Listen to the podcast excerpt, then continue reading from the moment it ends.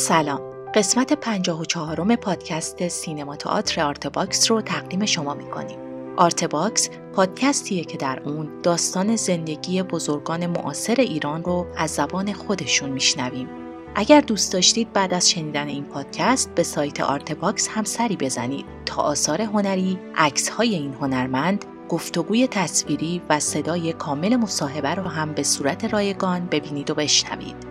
پروژه آرته صرفاً با اتکا به حمایت‌های مالی علاقه‌مندان فرهنگ و هنر پیش میره. لینک حامی باش که در توضیحات این قسمت قرار گرفته، راهیه برای کمک به پروژه آرته.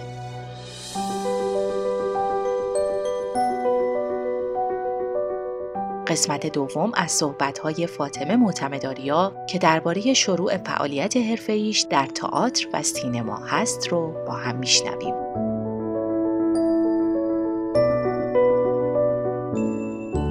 آرته، تاریخ شفاهی فرهنگ و هنر و ادب معاصر ایران.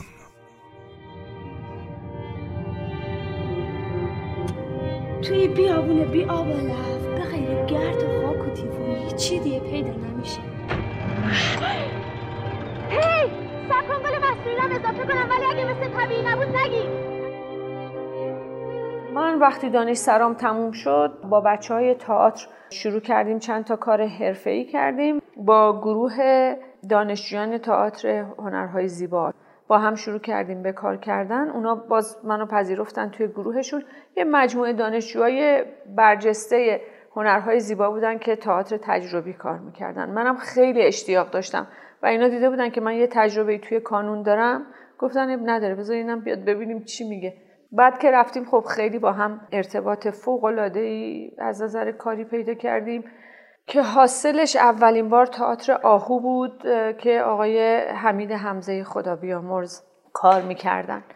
بعد از اون با همون بچه‌های مجموعه اون کار رفتیم با هم خرده بورژواها رو کار کردیم که انقلاب شده بود و اوایل انقلاب بود. اون موقع تئاترای دانشجویی همه در تالار مولوی اجرا می‌شد. خیلی پوز روشنفکری داشت و تئاترای تجربی کار میکرد و هر چی که مربوط به دانشگاه بود. با اینکه اندازه هاشون خیلی اندازه های استثنایی بود توی تئاتر، ولی به عنوان تئاتر تجربی دانشجویی اونجا کار میکردن. بعد از اون دایره گرچی رو کار کردم در تئاتر شهر. شاید اولین تئاتر حرفه‌ای صحنه‌ای غیر از تالار مولوی بود و بعدش یکی دو تا تئاتر که بعد انقلاب شد، انقلاب فرهنگی شد. یه جفت کفش برای زهرا رو کار کردم که خودش یه سالهای طولانی رو برای تمرینش و این شیوه کار با گروهی که به سرپرستی آقای بهرام شاه محمدلو بود، من بودم، آقای تحماسب بود، آقای جبلی بود، خانم رازی برومند بودن و خانم میترا فتحی و رضا پرنیان‌زاده. آخرین اجرایی که ما کردیم و یه جفت کفش برای زهرا بود و من یادمه که به مجوز آقای انوار ما یک سال اجازه پیدا کردیم که هر چی دلمون میخواد در تئاتر شهر کار کنیم. بعد از یک ماه اجرای خیلی خیلی موفقمون سال شصت دیگه نتونستیم در تئاتر شهر تئاتر کار کنیم، چون همه تئاترها رو بستن و به خصوص تئاتر فرنگی نمیتونستیم اجرا کنیم، کارهای آداپته شده نمیتونستیم اجرا کنیم و فقط یه سری کارهایی که مربوط به مسائل انقلاب بود فقط میشد.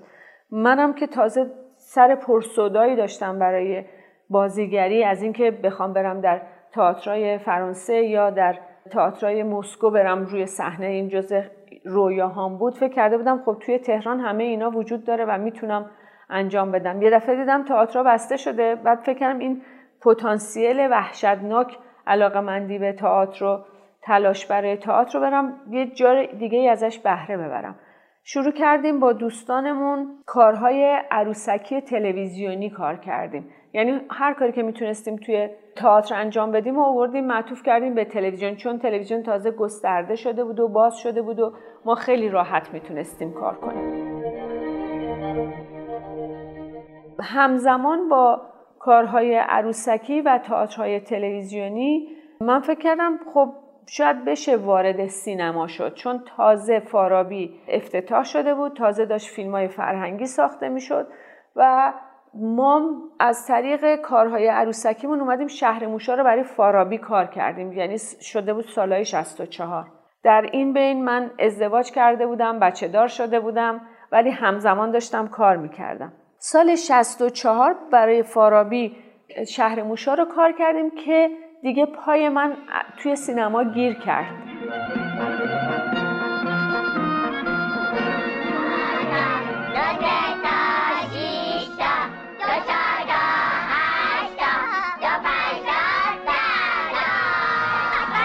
نارنجی داره میان، نارنجی. بچا بچا هیچی ندید. من یادم میاد که وقتی زمان استراحتمون بود توی تلویزیون بین ضبطای کارهای عروسکیمون، من و آقای جبلی تصویر خودمون رو جلوی دوربین امتحان میکردیم که ببینیم آیا فوتوژنیک هستیم، آیا به درد سینما میخوریم. مدام جلوی دوربینا خواهش میکردیم، دوربینا رو برامون روشن میذاشتن و ما تمرین میکردیم جلوی دوربینای تلویزیون. هر دومون به این نتیجه رسیدیم بله میشه بریم تو سینما. تصمیم گرفتیم بیایم توی سینما و من درست بعد از شهر موشا اومدم فیلم جدال رو با آقای محمد علی سجادی کار کردم که بعد از اون دیگه ادامه داد.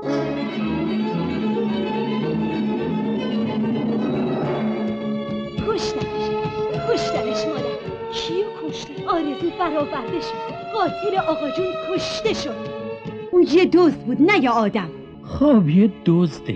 خیلیه که یه دزد این همه پول و جا بذاره و بده دختر. هر دزد این کارو نمیکنه.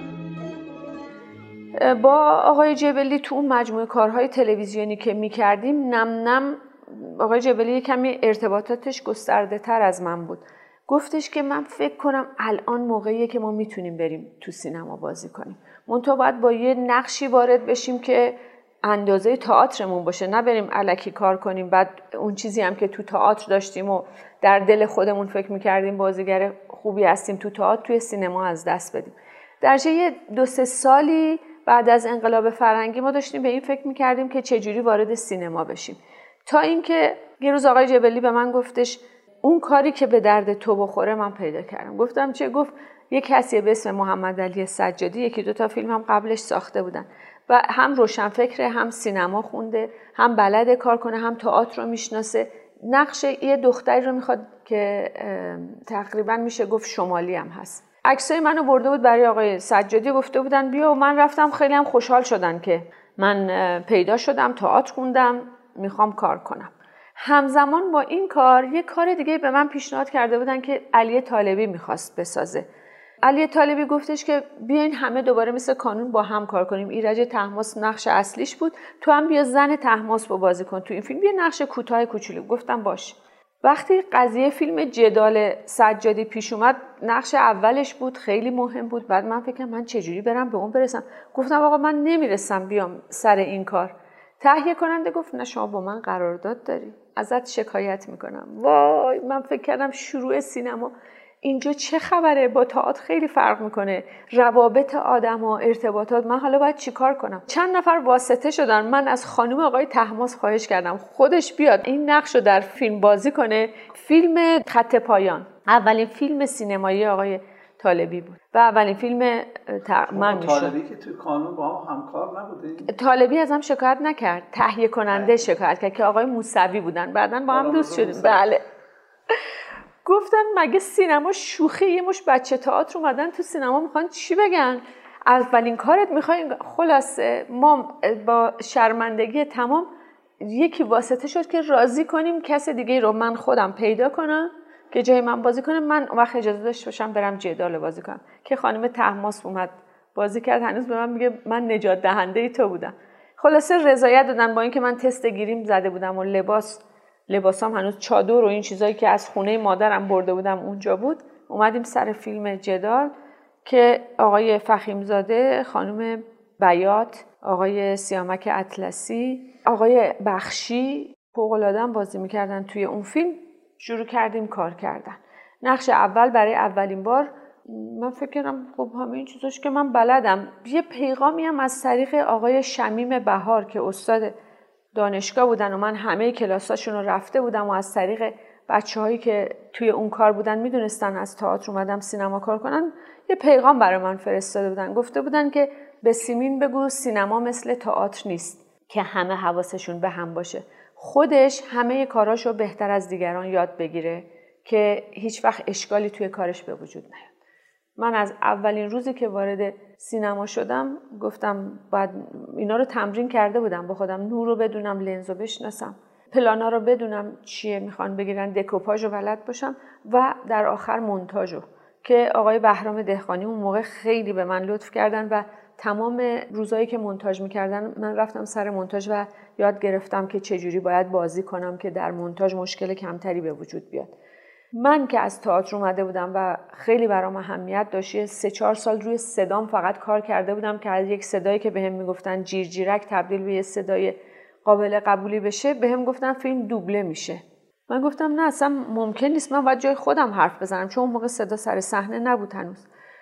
تهیه کننده یا آقای بود به اسم سبوکی و میگفت اصلا ارزش فیلم به دوبله فیلم، اصلا این خانم چی میگه، اصلا این کی اومده، من مثلا کیو گذاشتم جاش حرف بزنه، اینجوری اینجوری. خلاصه من تو قراردادم نوشتم که من باید جای خودم حرف بزنم. موقعی که میخواستیم فیلم رو دوبله کنیم من دیدم خانم زهره شکوفنده اومدن جای من حرف بزنن و من این ابر بهار گریه میکردم. مادرم همش میگه ببریمتون بالا ولی اینجا امن‌تره. شما شما کار بزرگی کردی، حتما اینو میدونید، آخه مردم شماها رو خیلی دوست دارن. اون موقع بیست و چهار پنج سالم بود که من تو قراردادم نوشتم، اصلا تو کی هستی تو قرارداد نوشته، اصلا من قبول نداشتم، گفتن این کیه چی میگه. خیلی واسطه شدن ولی جای خودم حرف نزدم. منتها صدای شاهد سر صحنه رو با خودشون آورده بودن توی استودیو و انصافا گوینده ها بی‌نظیر بودن از بابت احترام و ارزشی که برای کار من قائل شدن. در اولین فیلمم تمام مدت من توی استودیو بودم و هر جایی که فکر میکردم یه ذره با صدای خودم متفاوته یا حسش متفاوته حرف منو میپذیرفتن و اصلاح میکردن و این برای من یک جهان جدیدی رو باز کرد برای احترام قائل شدن برای کار دیگران که خب تا اون موقع خیلی به همه بازیگرا کمک کرده بودن. ولی به گفته خانم کاظمی خدا بیامرز میگفت نسل شما نسل دوبله خیز نیست دیگه، تو انقدر طبیعی بازی میکنی دیگه احتیاجی نیست من به, به کار تو ارزشی وارد کنم، تو ارزشش ارزش کار تو در همین طبیعی کار کردنته، صدای شیک که من دیگه به درد تو نمیخوره.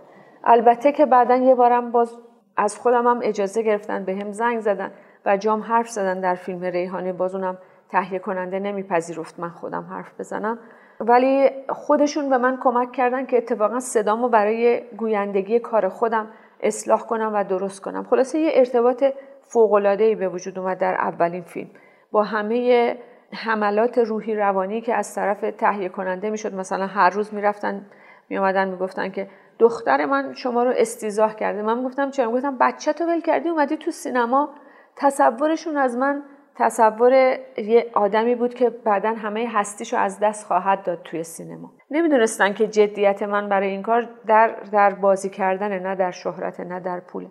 انصافاً هم بچه‌هایی که توی اون مجموعه کار می‌کردن، مثلا آقای سیامک شایقی بود که خودش از بچه‌های خیلی روشنفکر اون دوره بود، یا خود آقای سجادی. ما همه بحثمون در طول فیلم برداری با آقای فخیمزاده راجع به چخوف و شکسپیر بودین که الان چه شیوه بازیگری بهتره، الان کجا وایسین، نورتون درست‌تره. و تمام مدت بحث می‌کردیم راجع به تئاتر فرانسه و روسیه و آلمان و کجا و کجا. یعنی انقدر فضا برای من فضای فرهنگی بود که حرفای تهیه کننده برام می‌ذاره غیر عادی بود. ولی فضای اون موقع سینما همین بود، تهیه کننده‌ای که با یه تفکری از گذشته اومده و حالا مجبور بیاد فیلمایی بسازه که در چارچوب و در قالب قراردادهای بعد از انقلابه.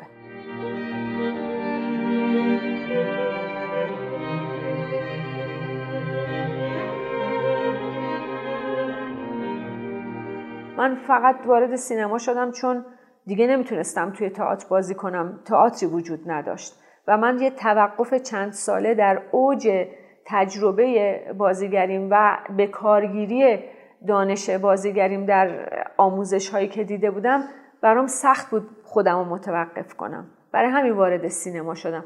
وارد سینما شدم تا از تجربه‌ام در تئاتر استفاده کنم که از بین نره. نیومدم که معروف بشم یا اصلا فکر کنم میخوام بیام پولدار، که ما خجالت میکشیدیم حتی قرارداد ببندیم برای ب... فکر می‌کنم چرا به من پول میدن که من لذت ببرم از حرفم، از کاری که دوست دارم انجام بدم. حاضر بودم یه پولی هم بدم و کار کنم، برای اینکه این همه اشتیاق داشتم برای کار کردن.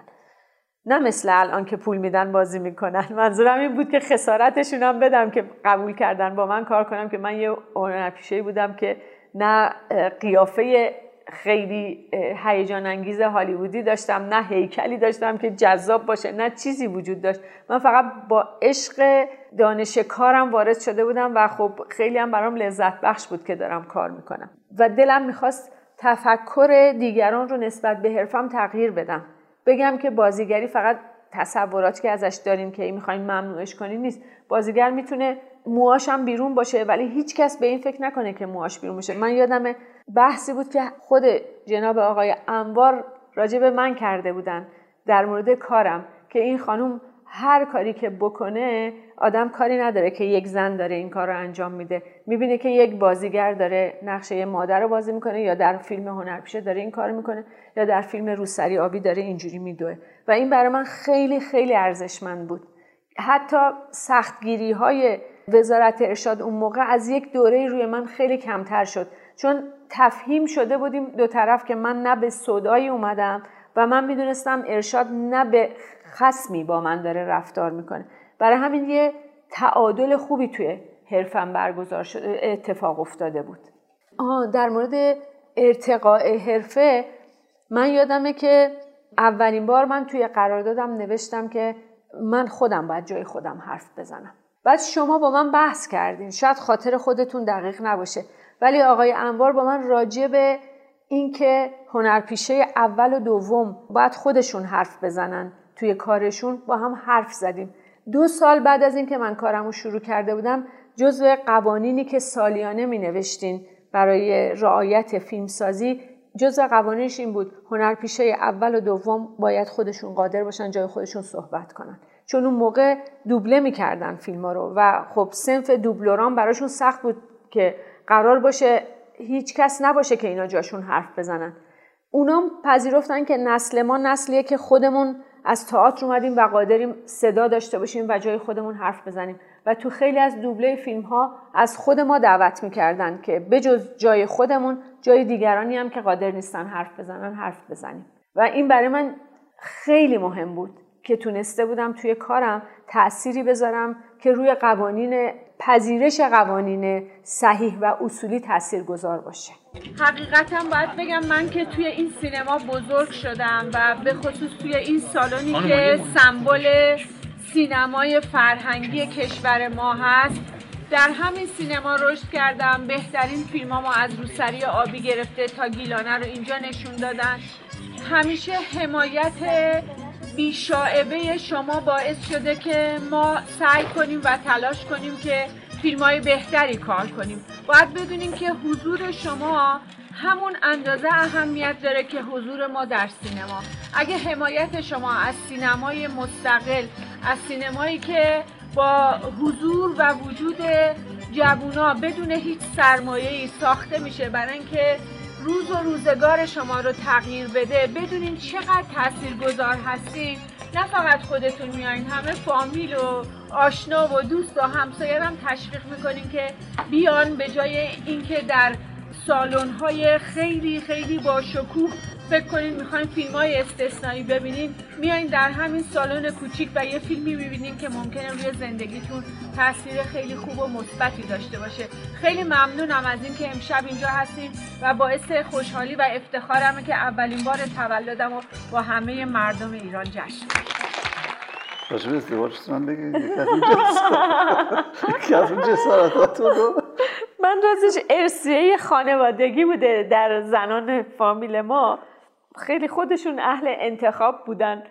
راستش من وقتی با شوهرم آشنا شدم، بعد از یکی دو ماه که اصلا هر دو فکر میکردیم به هیچ وجه قصد ازدواج نداریم چون راجع به کارهای دیگه ای حرف میزدیم با هم، بهش گفتم بیا با هم ازدواج کنیم.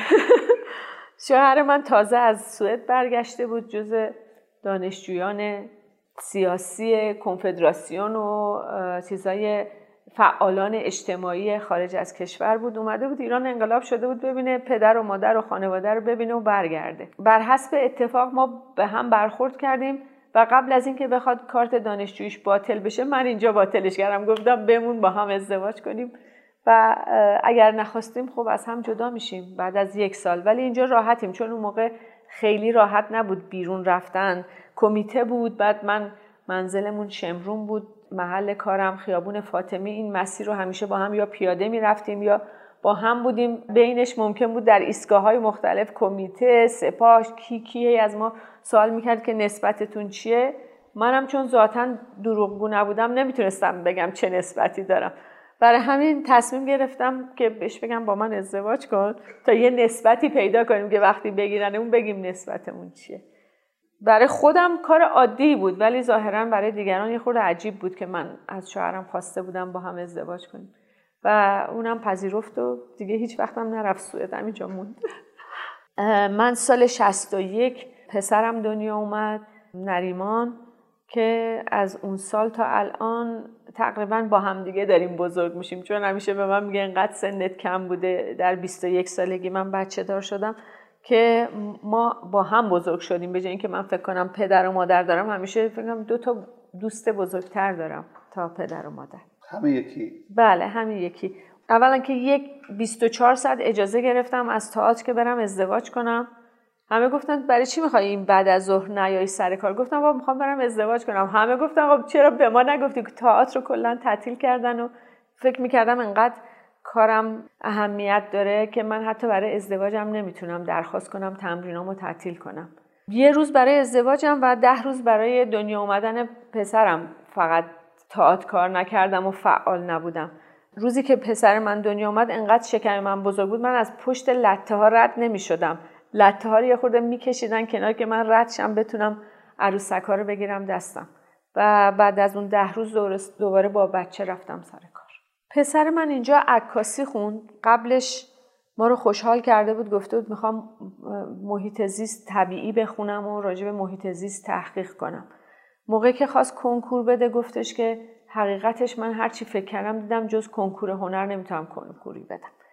کنکور هنر داد و عکاسی دانشگاه آزاد درس خوند. چهار سال اینجا خوند.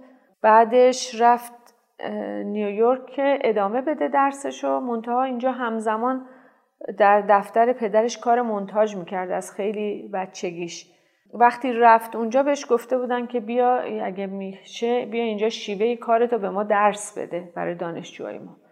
که پسر من گفت اگه برات مهمه من اینجا درس بخونم برم یه دانشگاه دیگه درس بخونم، اگر نه که وقتی به من میگن بیا درس بده یعنی که چیزی ندارن به من اضافه یاد بدن.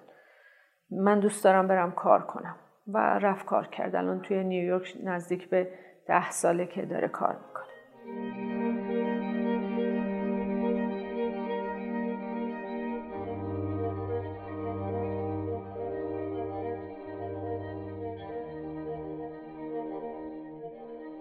بفرمایید که این حجم گسترده کار هنری شما چه تأثیری در شیوه زندگی خصوصیتون داشته؟ در شیوه زندگیم خب وقتی من با شوهرم آشنا شدم همزمان داشتم یه جفت کفش برای زهرا رو تمرین میکردم و یادم یه بار اصلا صحبت ازدواج و اینکه بخوایم زندگی مشترکی داشته باشیم نداشتیم، ولی داشتیم راجع به کارامون حرف میزدیم. شوهر من گفتش که تو اگر کارت نباشه چی میشه؟ گفتم یعنی چی؟ گفت مثلا اگه یه وقت آدم بخواد با هم زندگی کنه اگر که مجبور باشی نری سر کار. گفتم نه اصلا اینو فراموش کن چون کار من هست و تو نیستی. یعنی با یک قاطعیتی در اون موقع بهش گفتم که این کار حیات منه، اصلا اینجوری نیست که فکر کنم دارم کار میکنم. مثل این میمونه که به من بگین اگه زندگی نکنی نفس نکشی چی میشه؟ جوهرم گفت من اصلا چنین قصدی ندارم، من هیچ منظوری نداشتم، من فقط واسه ببینم چقدر کارت برات اهمیت داره. درنچه ما فکر نکردیم میخوایم یک زندگی رو آغاز کنیم یا من این فکر رو بکنم یا شوهرم، که میخوایم ببینیم حالا کارمو چی کار کنیم. من این شرایط کاری رو دارم و حالا میخوام ببینم چجوری میتونم باهاش زندگی کنم. تو همه دوره‌های زندگی من کارم نقطه اصلی حیاتم بوده و همه چی تحت تاثیر اون.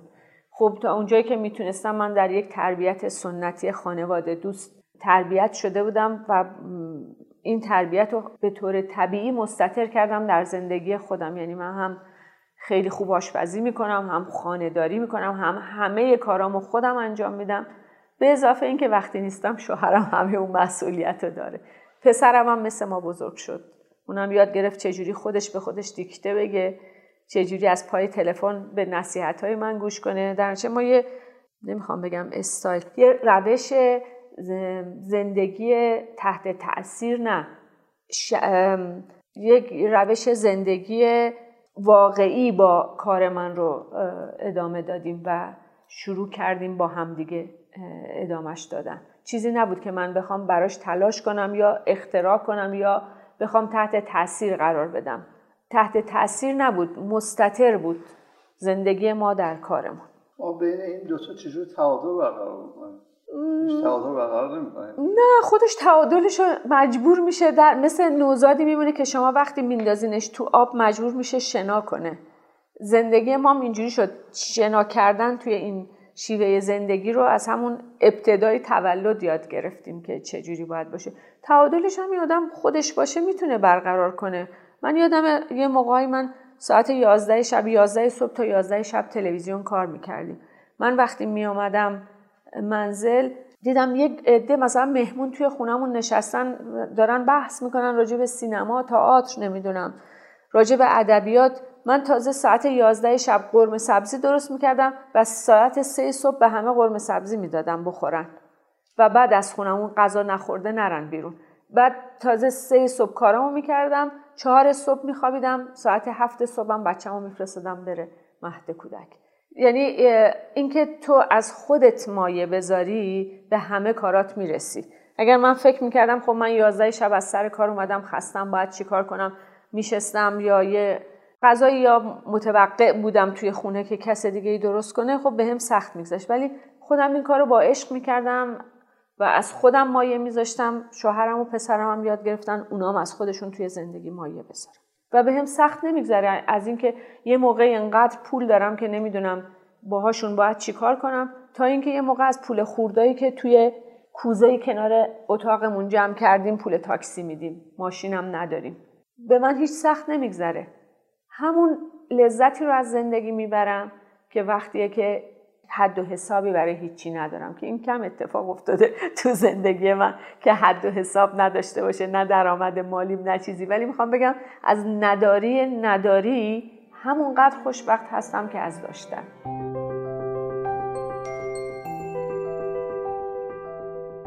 خیلی ممنون که پادکست ما رو شنیدید. در قسمت بعد فاطمه معتمدآریا درباره آثار تئاتری و سینمایی در دهه شصت برامون صحبت میکنه. امیدوارم که قسمت بعدی رو هم دنبال کنید. تهیه کننده پروژه فخرالدین انوار، تولید پادکست زهرا بلدی و پرهام وفایی، همکاران این قسمت حسین سلامت و دلارام فتحی، متن خلاصه پادکست شکیبا شخصیان.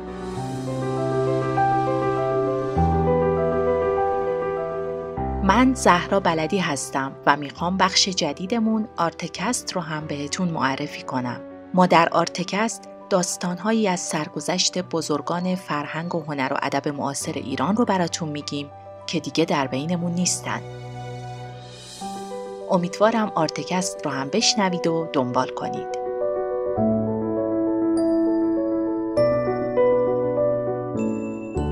وبسایت ما آرتباکس دات آی آر